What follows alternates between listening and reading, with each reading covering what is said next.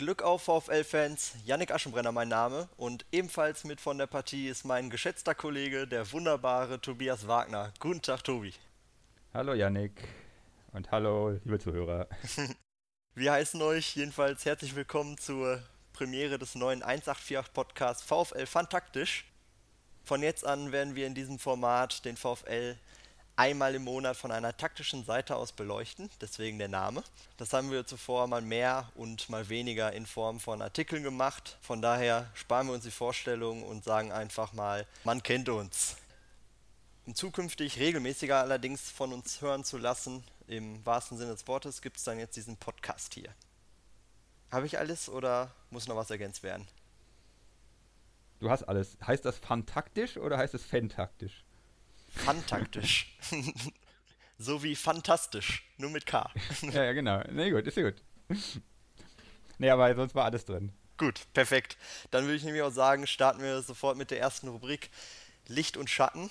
Dementsprechend sag mir doch mal, Tobi, äh, was hat dir beim VfL in den ersten Spielen denn so gefallen? Das ist nicht ganz so einfach, äh, aber ich denke. Fängt gut an. Auch wenn, der, auch wenn der Spielaufbau zuletzt auch stärker kritisiert wurde, muss man schon sagen, dass äh, durchaus Potenzial erkennbar ist. Also die, die, Bewegungsmuster zum Beispiel im Mittelfeld funktionieren und erlauben durchaus, dass man da auch ein bisschen besser rausspielt. Was man halt merkt, ist, dass das Timing und insgesamt die Nutzung der guten Bewegung noch ein bisschen fehlt. Und der zweite Punkt ist auch generell, wenn wir dann über Außen spielen, wo uns, wo uns ja viele Mannschaften in der zweiten Liga einfach auch über das Pressing zwingen, haben wir da eigentlich auch schon Möglichkeiten, über die Außen wieder gut ins Zentrum bzw. nach vorne zu kommen, was wir auch nicht immer unbedingt hatten in den vorherigen Saisons. Ich erinnere mich da vor allem so an das letzte Färbig-Jahr, da war das ein grundsätzliches Problem. Damals haben wir ja dann noch bei dir auf Facebook für die blau-weiße Taktik-Ecke geschrieben.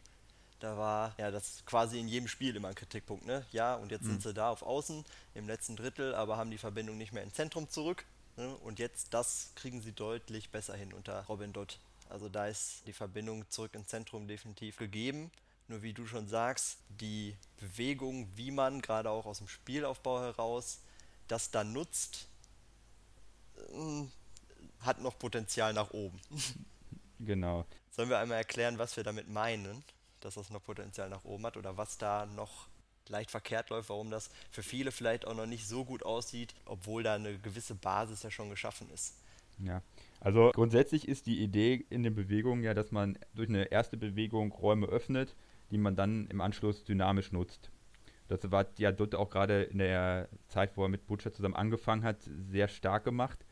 Und grundsätzlich sind diese Prinzipien noch da. Also wenn man jetzt zum Beispiel sieht, dass Eisfeld dann zwischen die Innenverteidiger oder irgendwie zwischen Innen- und Außenverteidiger abkippt und den zentralen Raum frei macht und dann Leute halt der aus der hohen Mittelfeldkette äh, abkippen, also zum Beispiel Meier, Lee, Weiland, wenn er den spielt, um dann quasi in höheren Zonen schon den Ball zu bekommen.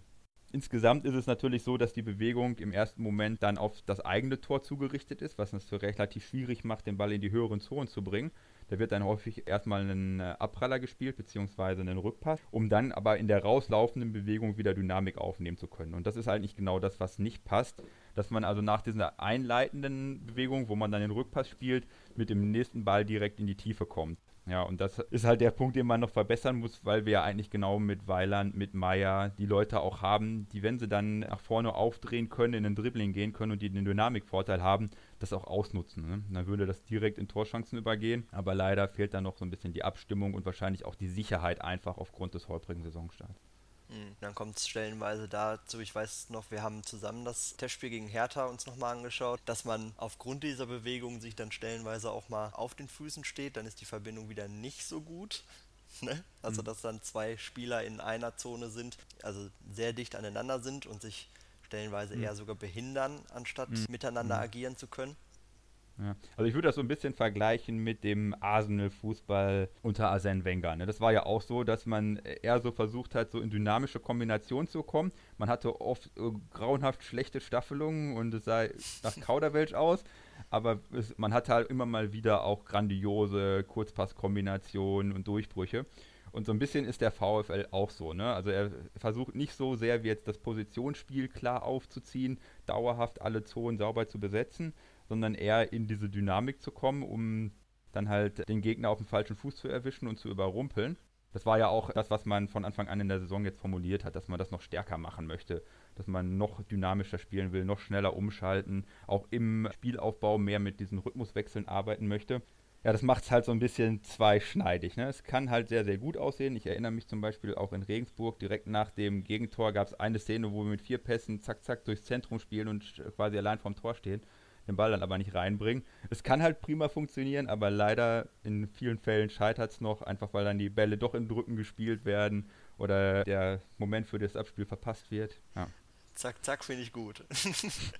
ich würde ich würd noch ergänzen, ja, das hat man im Vorfeld so formuliert und dementsprechend ja auch die Spieler dafür geholt, mit Tutu und Blum, dynamischere Spieler, schnellere Spieler, die eben solche Aktionen dann nochmal verbessern sollen. Und hat auch gegen Bielefeld stellenweise ganz gut funktioniert. Das hat man gelöst, dass man mit Schnittstellenpässen in der letzten Linie durch den Halbraum agiert hat. Was für die eine oder andere Chance gesucht hat, kann natürlich noch in der Masse mhm. ausgebaut werden, aber war zumindest in dieser Drangphase in der zweiten Halbzeit das Mittel, womit man die Chancen herausgespielt hat. Es waren weniger Flanken. Ich glaube, das spricht uns beiden auch so ein bisschen aus der Seele, wenn das so der zukünftige Weg sein sollte. Allerdings gibt es auch Schattenseiten, die wir auch in unserer Rubrik ansprechen möchten. Da wäre, glaube ich, also die offensichtlichste Schwäche derzeit im Spiel die Verteidigung von langen Bällen.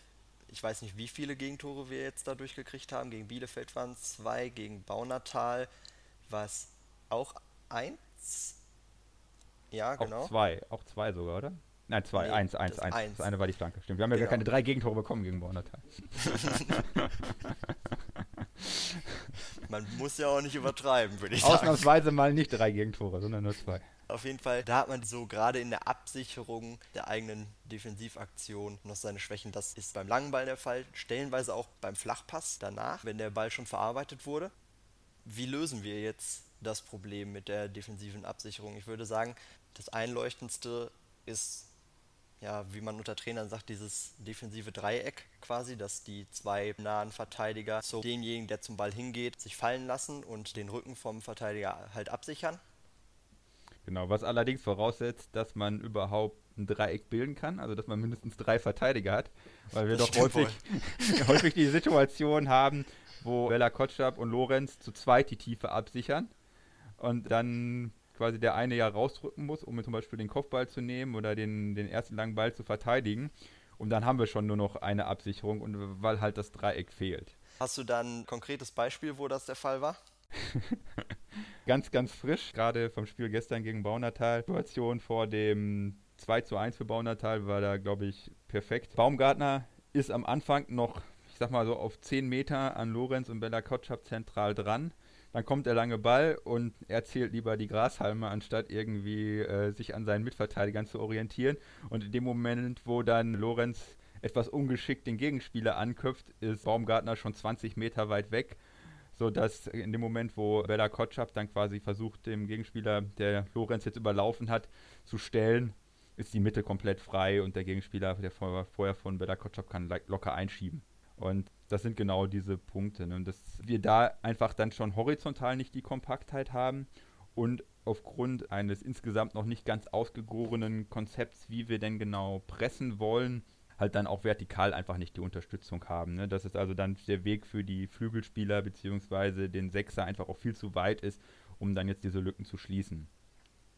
Da wären wir schon beim zweiten Problem. Ich würde jetzt, glaube ich, erstmal beim ersten noch bleiben ja, du hast Baumgartner schon angesprochen, gerade in der Situation. Ähm, möchte mich jetzt nicht auf ihn einschießen, aber das war auch schon in der letzten Saison ein Problem gegen Erzgebirge Aue. Wer mag, kann da gerne mal in die Torschau schauen. Den Link dazu hängen wir euch gerne in den Artikel mit an. Dann könnt ihr da nochmal vorbeischauen. Wir wollen jetzt allerdings natürlich nicht einfach nur meckern und sagen, ja, das läuft jetzt falsch, sondern wir haben uns im Vorfeld da natürlich auch schon Gedanken zugemacht und uns überlegt, wie kann man das denn verbessern? Und verbessern geht natürlich nur übers Training. Und du hast dazu dir eine Übung überlegt, wie man das Problem angehen kann. Ja, also die Übung, die ich mir da überlegt habe, die deckt eigentlich zwei Aspekte ab. Zum einen ist es das Verteidigen der Langbälle, zum anderen ist es aber auch das Rausspielen gegen ein hohes Pressing, wo wir ja auch noch ein paar Probleme hatten, wie man ja insbesondere gegen Regensburg gesehen hat. Und die Idee wäre, dass man quasi über das gesamte Feld 11 gegen 11 spielt, aber mit einer sogenannten äh, Provokationsregel. Das heißt, man darf erst dann einen langen Ball schlagen, in dem Moment, wo man eine bestimmte erste Bedingung erfüllt hat. In dem Fall wäre, dass man zum Beispiel äh, den Sechser an den Ball gebracht hat und den Ball wieder in der Innenverteidigung zurückspielt. Dann darf man auf den Torhüter ablegen und dann spielt der Torhüter lang. Das hat zwei Vorteile. Zum einen, dass man halt erstmal das übt, gegen ein hohes Pressing anzuspielen, dass insgesamt die Mannschaftssituation der verteidigenden Mannschaft schon auf ein hohes Pressing ausgelegt ist. Und für das Spiel nachher, dass man halt auch quasi reinbekommt, dass es nicht so viel Sinn macht, direkt einen langen Ball zu schlagen, sondern erstmal das gegnerische Pressing anzulocken, um dann quasi die aufgerückte Position mit einem langen Ball auch zu bespielen. Und für die Verteidiger gibt es dem Ganzen auch noch die Möglichkeit, sich ein bisschen besser noch auf den langen Ball vorzubereiten um quasi erstmal mit mehr Informationen dann da auch coachend eingreifen zu können. Weil ja klar ist, okay, jetzt nachdem dieser Ballkontakt erfolgt, zum Beispiel des Sechsers, folgt dann auch der lange Ball, sodass dann schon mal die Außenverteidiger sich entsprechend orientieren können, dass der Sechser sich schon mal entsprechend orientieren kann. Und wenn man dann diese Umorientierung trainiert hat, kann man es halt auch im Spiel besser einfach nutzbar machen, dass man merkt, okay, der Torhüter läuft jetzt durch, ich orientiere mich entsprechend schon, dass ich auf den langen Ball stehe. Und dann kann man natürlich auch sehr viel mit äh, sogenannten Freezing arbeiten dass man also in dem Moment, wo quasi der lange Ball kommt und die Staffelung ist nicht so, wie man das gerne möchte, bricht man quasi das Spiel ab und kann direkt die Spieler, die sich nicht entsprechend orientiert haben, coachen, um dann doch da das Feinverhalten quasi zu trainieren. Ja, und um dann bis zu unserer nächsten Folge vielleicht nicht mehr in jedem Spiel ein Gegentor nach einem langen Ball bekommen zu haben. Vielleicht hört ja auch der ein oder andere Trainer unter euch zu. Also wer vielleicht mit seinem Team auch das Problem mhm. hat, einfach aufnehmen, wäre eine Möglichkeit, um so lange Bälle zu verteidigen. Dann hast du ja gerade schon richtig angesprochen. Ja, hängt das so ein bisschen mit einer anderen Problematik zusammen, dass man auf der einen Seite versucht, hoch zu pressen und auf der anderen Seite allerdings eher Tiefverteidigung möchte, zumindest scheint die Verteidigungslinie die letzte das so lieber zu haben. Sie haben, das haben wir ja jetzt dann gerade besprochen, dass sie so ein paar Probleme gerade mit dieser tiefen Verteidigung dann nach langen Bällen haben und dass dadurch ziemlich große Räume entstehen zwischen diesen beiden Gruppen. Und ja. das war auch so das Hauptthema in den ersten beiden Torschauen von mir. Und wird dadurch ja auch schon wieder deutlich, dass da das zweite ganz große Problem momentan herrscht. Da sollte sich Robin Dutt überlegen, zusammen mit seinem Trainerteam und das dann mit der Mannschaft auch besprechen. Natürlich klar, das muss in Zusammenarbeit geschehen, was dem Team lieber ist, was sie denn demnächst zukünftig machen wollen. Also wollen sie hochpressen oder wollen sie es wie in der Vergangenheit eher tiefer verteidigen? Dann inklusive Mittelfeldpressing, so haben wir es in der letzten Saison gesehen, dass man halt erst ab dem zweiten Drittel, ab der Mittellinie versucht ins Pressing zu kommen und sich vorher halt zurückzieht. Oder aber man versucht hoch anzulaufen, wie sie es derzeit machen. Dann muss allerdings wahrscheinlich die Verteidigung auch noch weiter hochrücken. Genau. Also tendenziell hat man ja mit Bella Kotschap, mit Tutu sehr schnelle Spieler in der Verteidigung. Man könnte tendenziell hoch verteidigen. Man braucht aber dann natürlich auch die entsprechenden Mechanismen in der tiefen Sicherung, ne? damit man sich insgesamt wohlfühlt.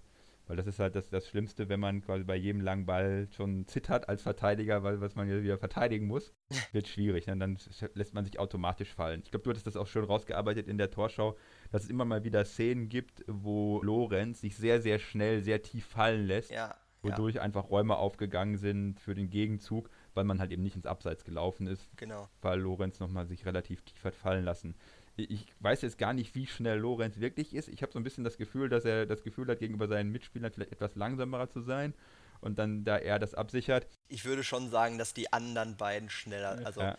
dass Tutu, Bella Kotschap schneller sind. Wie es bei Dekali ausschaut, kann ich jetzt nicht ja. so direkt sagen, dafür ist er noch zu neu. Aber grundsätzlich merkt man da noch so ein bisschen das Problem. Ja, bei Lorenz ist natürlich so eine Sache, der wird wahrscheinlich jetzt ohne dass ich das gesehen habe im letzten Jahr, bei 1860 wohl auch bedeutend tiefer verteidigt haben. Also 1860 würde ich jetzt einfach mal als typisch deutsche Mannschaft einschätzen, die versucht zu kontern und ansonsten tief steht. Sage ich jetzt einfach mal so, ohne es genau zu wissen. Also lege ich meine Hand auch nicht für ins Feuer. Aber das ist dann natürlich eine Umgewöhnung, während bei Bella Kotschap oder gerade auch bei Tutu, der eine kommt von Arsenal, der andere aus unserer Jugend, die ja selbst schon auch mit dem Ball agieren wollen, das wahrscheinlich schon eher auch kennen. Ja, und ich glaube, wir kommen auch nicht drum rum, den Wechsel in der Formation da anzusprechen bei dieser ganzen Sache. Wir haben ja umgestellt von einem 4-2-3-1 auf einen 4-1-3-2.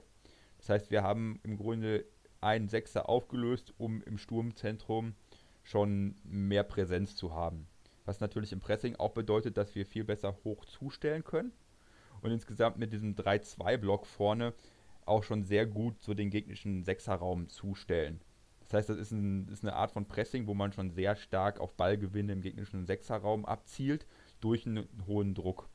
Jetzt haben wir aber zeitgleich quasi die Saison, wo wir die neue Abstoßregel haben, wo wir also eben nicht direkt Zugriff bekommen und wo dann auch noch quasi immer noch der erste lange Ball kommt.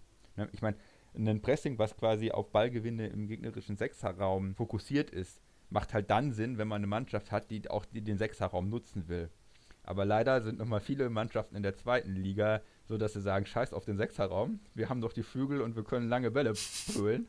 Und wir haben ja vorne zwei Kanten im Sturm, dass man da auch so ein bisschen hinterfragen muss, ob die Idee hinter der Systemumstellung, gerade im Pressing, ne, also ich rede nicht unbedingt vom Ballbesitz, da macht eine Raute oft sehr viel Sinn, aber gerade im Pressing, ob das jetzt so gut auf die zweite Liga angepasst ist. Ne? Was allerdings gut ist, ist natürlich, dass wir jetzt mit dem nächsten Spiel mit dem HSV eine Mannschaft bekommen, die natürlich auch noch aus der letzten Saison und auch aufgrund der Stellung in der zweiten Liga wahrscheinlich eher versucht, vernünftigen Spielaufbau aufzuziehen, wo man dann vielleicht tatsächlich mit der Taktik auch wieder besser fährt, ne? als man es vielleicht gegen Regensburg oder Bielefeld tut.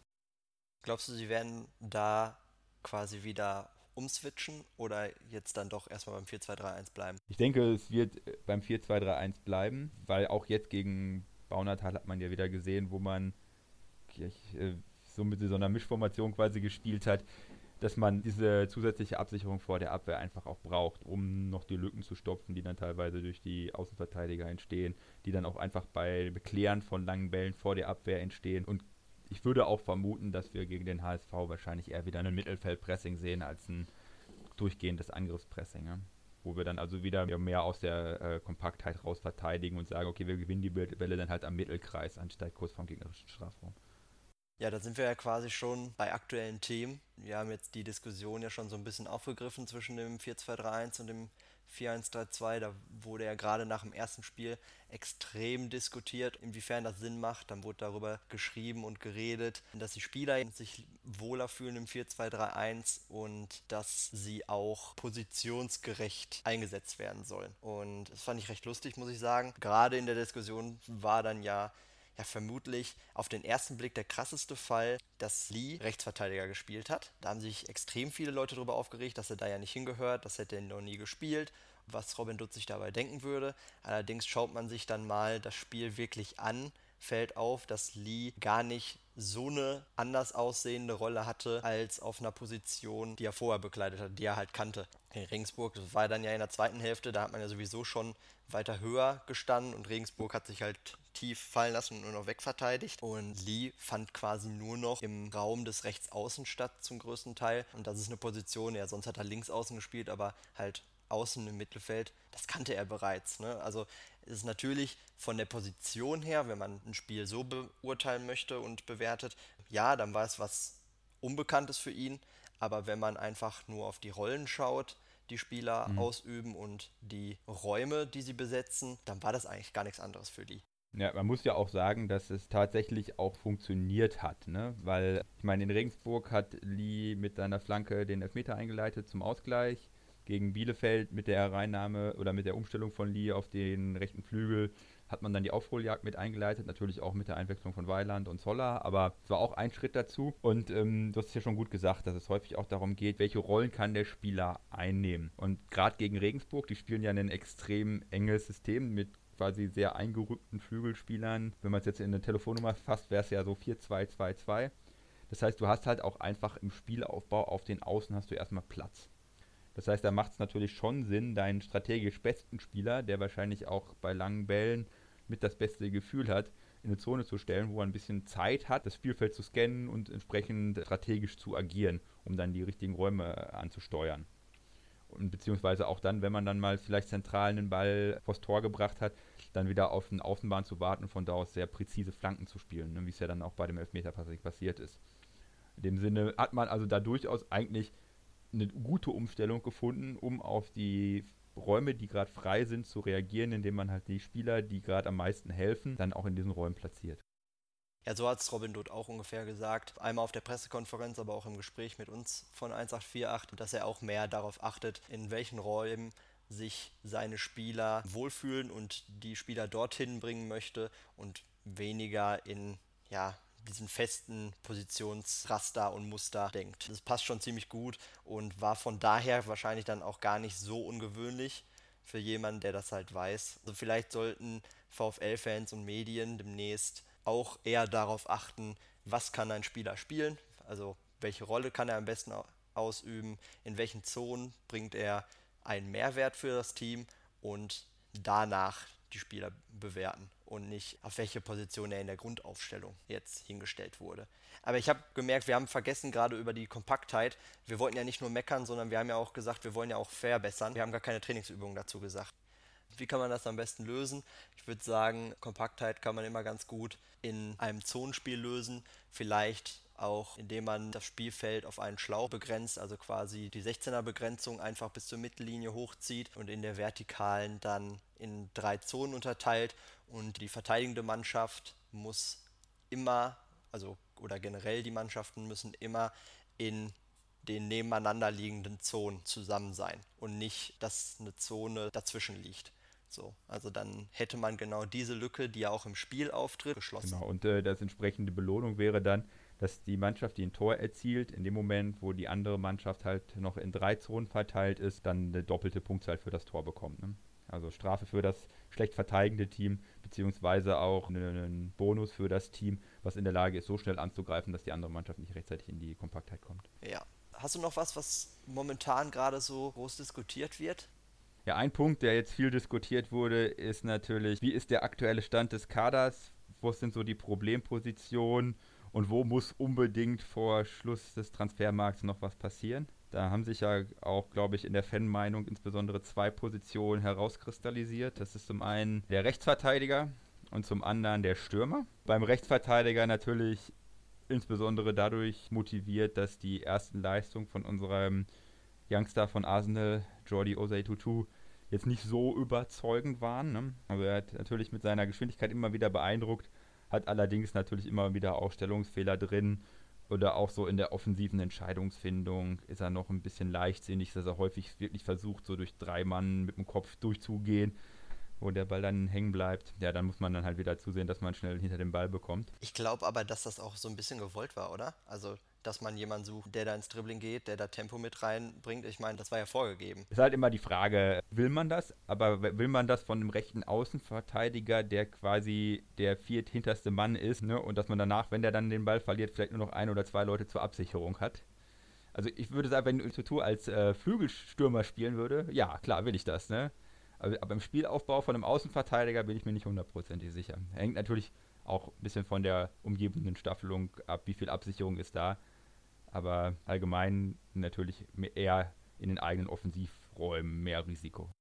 Ja, ich frage mich halt nur, was man halt erwartet hat. Da kommt ein super junger Spieler, der hat vorher in der Ausbildungsliga in England gespielt, also wo quasi nur die Reserveteams der Profiklubs halt gegeneinander spielen und der soll jetzt einen Stefano Celozzi beerben. Also, dass ein junger Spieler noch Fehler in seinem Spiel hat und schon gar nicht ein Celozzi, der wahrscheinlich einer, vielleicht sogar der beste Rechtsverteidiger der zweiten Liga war im Vorfeld, nicht sofort so ersetzt kriegt mhm. und immer wieder mal Fehler einbaut. Also damit habe ich von Anfang an gerechnet. Das hat mich jetzt nicht großartig verwundert. Andererseits kann man natürlich dann auch sagen, ich bin 100% bei dir, ne, dass man das nicht erwarten kann. Aber letztendlich bei der Kaderplanung so wie sie jetzt dasteht, Status quo, ist es ja schon so, dass man das irgendwie erwartet hat, weil man quasi kein Backup bisher verpflichtet hat. Ne? Man hat Celozzi mitgeteilt, dass man nicht mehr mit ihm plant, zieht das ja jetzt auch konsequent durch und hat quasi als einzigen Backup hat man mit Baumgartner jemanden, der auch eher Innenverteidiger oder vielleicht Sechser ist, aber auch nicht unbedingt äh, einen Außenverteidiger. Auch wenn er jetzt zwei, drei Spiele in der letzten Saison hatte, wo er es okay gemacht hat. Ne? Da kann man schon, schon diskutieren, ne, ob dass in dem Umfeld, wenn man jetzt sagt, wir machen den Umbruch, nicht besser gewesen wäre, wenn man mit sich mit Schelozzi darauf geeinigt hätte, äh, dass man den Umbruch jetzt einleitet, aber dass man vielleicht noch ein Übergangsjahr hat, wo er halt auch als so, so, so, sogenannter Spielertrainer quasi den jungen Außenverteidigern hilft, auf das richtige Niveau zu kommen. Ne? Ich meine, klar, Schelozzi ist in dem Sinne über sein Zenit, dass er nicht mehr das Tempo hat, dass er auch eventuell nicht mehr so diese, diese technische Feinheit und so hat, die er vielleicht noch vor drei, vier Jahren hatte, wo er wirklich auf seinem absoluten Peak war. Aber ich glaube, letztendlich ihn als Backup momentan nicht zu haben, ist schon fast fahrlässig. Das wäre natürlich nochmal eine Option, also dass man Chilozzi nochmal reaktiviert. Mhm. Also noch ist er ja auch da, kann man natürlich machen, das ist eine Möglichkeit. Aber ich glaube, wir sind ja jetzt dann beide auch hier, um äh, zu besprechen, wie man mit dem aktuellen Personal, dadurch, dass wir uns ja jetzt auch nicht mhm. als, ja, ich sag mal, ich zumindest halte mich jetzt nicht für einen Transfermarktexperten, ja, dass man irgendwie schaut, was man mit dem vorhandenen Spielermaterial anstellt, ja. ohne großartige Neuzugänge noch. Ja. Natürlich wäre das ganz schön, aber was könnte man machen, um es jetzt im Tutu oder im Baumgartner einfacher zu machen? Dreierkette, ne? Aber da hast du natürlich dann wieder eine entsprechend große Umstellung. Aber letztendlich wäre das genau das, was man für einen Tutu bräuchte. Dass er halt eben nicht als ein richtiger Außenverteidiger spielt, sondern mehr wie ein Wingback. Dadurch hat er defensiv eine zusätzliche Absicherung kann offensiver spielen und hätte halt auch die Möglichkeit, insgesamt auf dem ballfernen Flügel sich ein bisschen höher zu orientieren, um dann nach Seitenwechseln entsprechend anzugreifen. Also ein sehr, sehr schönes Beispiel ist zum Beispiel die Eintracht jetzt unter Hütter, die ja quasi mit Kostic und Da Costa mit zwei relativ offensiven physisch extrem starken Außenspielern spielt, die dann halt auch genau das machen, die wirklich konsequent so bei Kontern nach Seiten wechseln, dann in die Tiefe gehen. Ist natürlich wieder eine Frage, weil das ganze Dutt-System ist halt sehr auf Viererketten ausgelegt, ne? Und da jetzt in eine Dreierkette zu kommen, wird dauern, ne? Ja, ich glaube, das muss man aber auch nicht unbedingt, sondern das kann man ja auch durch Asymmetrien aus einer Viererkette entstehen lassen. Während ein Tutu wahrscheinlich ja, wie du schon sagst, besser wäre, wenn er noch abgesichert ist und weiter hochrückt. Da müsste ja, ja entweder der Sechser, das darf dann natürlich nicht Eisfeld sein, oder aber der Linksverteidiger. Mir fällt jetzt, egal ob jetzt Sechser oder Linksverteidiger, fällt jetzt als erstes Janelt ein. Vielleicht, dass der dann in die Verteidigung mit abrückt ja. und zumindest situativ eine Dreierkette erstellt. Gleiches wäre dann bei Baumgartner. Der wäre natürlich optimal auf der anderen Seite, weil der ursprünglich Innenverteidiger ist. Ne? Wobei Baumgartner dann wahrscheinlich aus meiner Sicht, wenn man wirklich in der Dreierkette spielt, ist Baumgartner halt raus. Ne?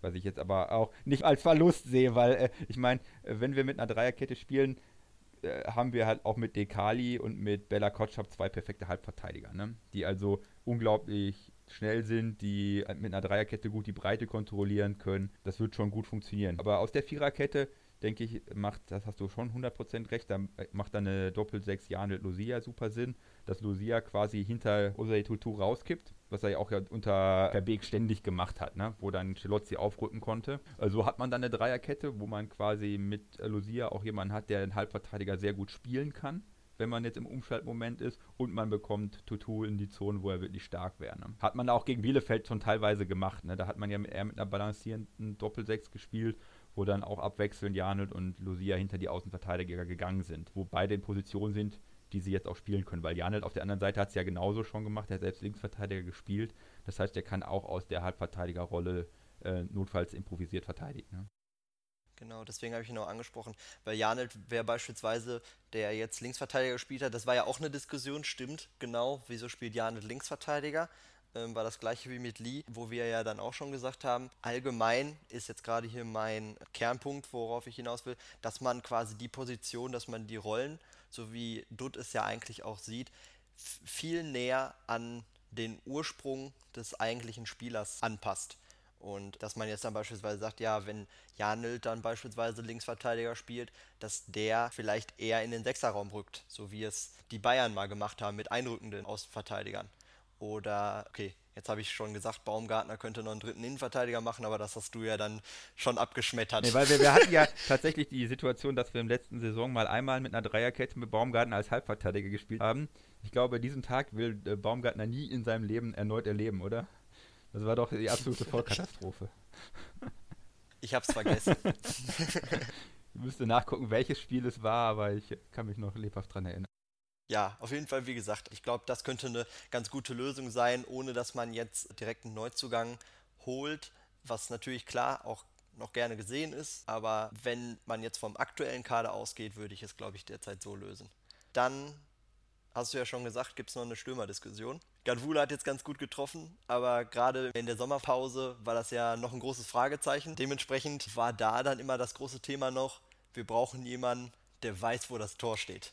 Da kommen wir zu einer neuen Rubrik. Und zwar wollen wir hier ein paar Mythen basteln, sage ich jetzt mal. So wie damals auf RTL 2. da so ein paar Experten und wir machen das jetzt im Bereich Fußball. Der weiß, wo das Tor steht. Ist so eine Aussage, die ich auch im Stadion stellenweise immer links und rechts von mir höre, von Kommentatoren höre, dass das eine Bewertung für einen Stürmer ist. Ich kann mir bei bestem Willen nicht vorstellen, wie das eine Bewertung von einem Stürmer sein soll. Weil, wenn man das mal sich vor Augen hält, der weiß, wo das Tor steht. Ich würde mal behaupten, auch du, Tobi, weißt, wo das Tor steht. Tobi, weißt du, wo das Tor steht? Äh, in der Mitte des 16ers? An der Auslinie? Kommt ungefähr hin. Also bist du quasi auch ein Stürmer für den VfL. Meinst du, das schaffst du? Ähm, vielleicht. Aber natürlich. Na klar, du weißt, wo das Tor steht. So, auch ich. Ich warte eigentlich auch. Ich gucke jeden Tag in meinem Postkasten und warte darauf, ob ich schon den Vertrag zugeschickt bekommen habe, weil auch ich weiß, wo das Tor steht. Ich, ich meine, glaube, wir haben grundsätzlich die Sinnfreiheit des Spruches ausreichend beleuchtet. Wenn wir das jetzt aber mal ähm, darauf beziehen, was ist denn eigentlich das, was dahinter steckt? Äh, häufig meinen die Leute ja damit, sie wollen halt irgendwie so den Stürmer Typ Mario Gomez oder noch besser Theophanes Gekas, um beim VfL zu bleiben, der halt letztendlich ähm, nicht viel mehr macht, außer entweder an der Abseitslinie zu lauern oder halt im Strafraum zu stehen, um halt den letzten Ballkontakt zu haben, bevor der Ball dann im Tor ist. Er weiß, wo das Tor steht, in dem Sinne, dass er sich immer so nah wie möglich zum Tor positioniert. Das ist natürlich was, was man jetzt von einem Tom Weiland oder einem äh, Danny Blum oder einem Simon Zoller, wenn sie jetzt als Stürmer spielen, nicht unbedingt erwartet, weil die halt auch häufiger mal auf die Flügel rausruschieren, weil die sich auch mal ins Mittelfeld fallen lassen damit vielleicht in Räume, wo jetzt nicht unbedingt das Tor steht.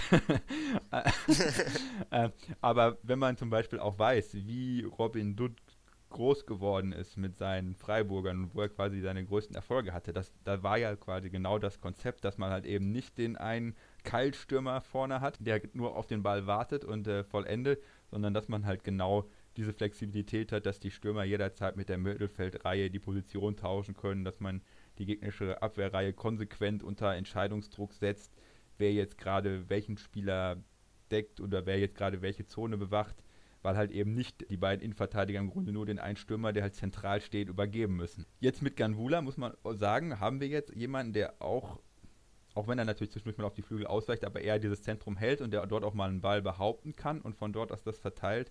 Mehr oder weniger. Genau, so, so, soweit der Gegner ihn lässt. ähm, oder er, er, er ausnahmsweise mal mit der richtigen Richtung zum Ball läuft. Aber da ist die Frage, ne? Was ist dann das, das Spielprinzip? Und hier ist, glaube ich, auch gerade so ein bisschen die Sache, dass in der ursprünglichen Idee, die Dot hat, die halt sehr viel auf dieser Dynamik, auf diesen Bewegungen basiert, ein solcher Spielertyp gar nicht so entscheidend ist. Aber dass durch die Tatsache, dass wir aktuell halt Probleme haben, in die Dynamik zu kommen und deshalb viel mit so Brechstange und langen Bällen arbeiten, jetzt kann natürlich genau einen solchen Stürmer brauchen. Und dass dann natürlich das Risiko ist, wenn Jan Wuder sich verletzt, dass wir dann keine Ersatz haben. Ne? Und dann quasi der so viel zitierte Plan B, vielleicht schon der Spruch für die nächste Folge, fehlt. Ja? Also. Ganvula ist halt so, stimmt, hast du recht, der, der weiß auch, wo das Tor steht. Der hat, also zumindest hat er das jetzt in den letzten Spielen bewiesen und hat es ja auch in die Kickerelf geschafft nach dem Bielefeld-Spiel. Für mich eine Wahl, ich war im Stadion, die ich nicht ganz nachvollziehen konnte. Also okay, laut Kicker-Maßstäben kann ich die schon nachvollziehen, aber ich glaube, also du hast, du hast mich da versaut, muss ich ganz ehrlich sagen. Also du, ich habe das vorher nicht so drastisch gesehen. Ich habe ihn auch eher gefeiert. Und dann haben wir uns zusammen ein Spiel angeguckt und seitdem sehe ich die Schattenseiten, als würde ich in seinem Rücken stehen. Ja, worauf äh, Yannick einspielt, ist, dass ich ihm erzählt habe, dass man bei Ganvuda das Gefühl hat, dass die Vororientierung, also quasi die Idee davon, wo kann ich mit dem Ball hin, wenn er denn kommt, völlig fehlt. Das heißt, er, er versucht halt den Ball anzunehmen, der Ball springt dann irgendwo hin und oft halt auch in Zonen, wo dann der Gegner Überzahl hat oder den Ball gut gewinnen kann. Und da kommt dann natürlich insbesondere die technische Unsauberkeit mit noch vermehrt ins Spiel. Tirode zum Beispiel war ja jemand, der auch nicht unbedingt technisch jetzt filigran war, der aber gerade was diese Vororientierung angeht, unglaublich stark war. Das heißt, der hat eigentlich immer die Bälle in Richtungen gestolpert, wo eigentlich er derjenige war, der am schnellsten wieder Zugriff bekommen kann oder wo dann halt zumindest ein Mitspieler. Und das geht halt Ganvula noch völlig ab. Ja. Und ist dann vielleicht auch der, der Unterschied, warum das Spiel nach langen Bällen oder nach Bällen auf den Stürmer teilweise noch ein bisschen hakt. Jetzt hast du es allen versaut. Jetzt bin ich nur noch ich im Stadion, der das sieht. Toll. Ich habe extra nicht angesprochen, sondern nur grob angedeutet. Ich dachte, du wolltest mir die, die Szene lassen, dass ich das ausführe. Ja, eigentlich schon. ja, gut. Soweit hätte ich auch nichts mehr. Wo wir jetzt alle versaut haben, können wir dann auch aufhören, denke ich. Genau, genau. Dann können wir auch sagen, das war's dann auch schon mit der ersten Folge. Wenn es euch gefallen hat, dann abonniert oder folgt doch dem 184 Podcast in eurer jeweiligen Podcast-App, damit ihr auch nicht verpasst, wenn wir demnächst zum zweiten Mal on air gehen oder unsere Kollegen Matze und Heise eine neue Folge ihres ja bereits bekannten Formats veröffentlichen. Ansonsten genau. danke fürs Zuhören, dass ihr es bis hierhin mit uns ausgehalten habt. Ich bin Yannick Aschenbrenner für Feedback und Fragen bei Twitter unter dem Handle yannick-asc zu finden. Mein Podcastpartner Tobias Wagner. Auch dir danke ich für das interessante Gespräch. Ja, gerne. Genau, und für mich auch. Ich bin nicht auf Twitter, deswegen schickt mir die Kommentare direkt als Privatnachricht an 1848 oder über meine Facebook-Seite Blau-Weiße Taktikecke, wo ich dann auch sehr gerne direkt auf taktische Fragen antworte und eingehe. Das wird jetzt der neue Witz, dass du nicht auf Twitter bist. der einzige Taktikanalyst der ganzen Welt ohne Twitter-Account. Ein Unikat. Und damit sind wir raus. Ciao und tschüss. Bis zum nächsten Mal.